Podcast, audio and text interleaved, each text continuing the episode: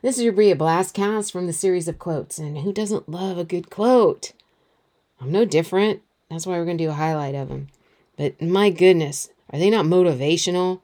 If You get a little history behind it, you know a little bit about the person that's pushing it, you know what the time frame, the culture of when they were bringing it, and you're like, yeah, or hmm, or oh, or wow, or whatever you get. I mean, they lead in conferences, they're up on billboards.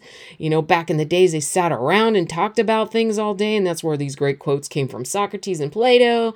Ah, my goodness. Anyway, for the quote for now, tell me who said this if you know. It's recent, but this is 2023. I can't tell you exactly when.